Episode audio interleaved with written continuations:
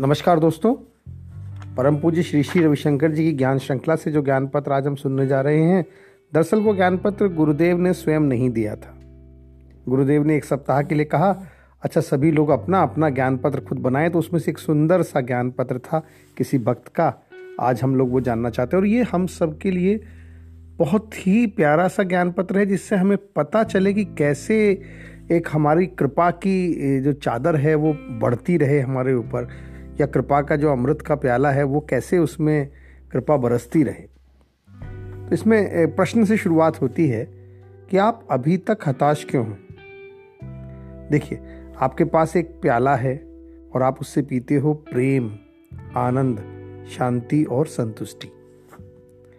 जब भी कोई ऑटोलिंग का कोर्स कर लेता है तो उसके पास ये जो प्याला है, ये छोटा पड़ने लगता है। क्यों पीते हैं हम लोग इस प्याले से केवल ये? क्योंकि वास्तव में जो हमारी तलाश है, जिससे हम हताश नहीं होते, प्रसन्न होते हैं, वो है प्रेम, आनंद, शांति और संतुष्टि। तो जब हम ऑटोलिंग का कोर्स करते हैं तो उसके बाद हमारा प्याला बड़ा हो जाता है, लेकिन उसमें जितना आने लगता है, वो और छोटा पड़ जाता है। क्यों? क्योंकि ये जो पेय है, वो हमें इतना मिलने लगता है, प्रेम, आनंद, शांति और संतुष्टि, की जो भी प्याला, जो भी पात्रता हमने डेवलप की है, उससे ज़्यादा मिलने लगता है। हम बहुत खुश रहते हैं। सब तरफ़ आनंद ही आनंद लगता है, पर कुछ समय बाद वापस थोड़ा सा क्रोध, थोड़ी निराशा होने लगती है। ऐसा क्यों?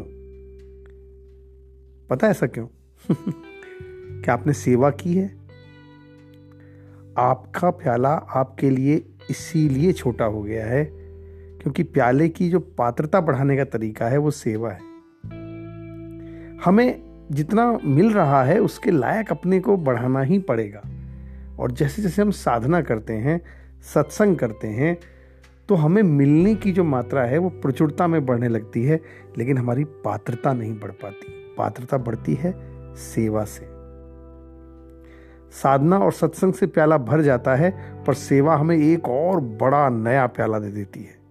कुछ ही घंटों की सेवा हमारी चेतना को समाधि में ले जा सकती है। इसलिए सेवा करिए, अपने प्याले के आकार को बढ़ाइए, साधना और सत्संग से इसे फिर से भरिए, फिर पीजिए, पिए, पीजिए और मस्त हो जाइए। ठीक है ना?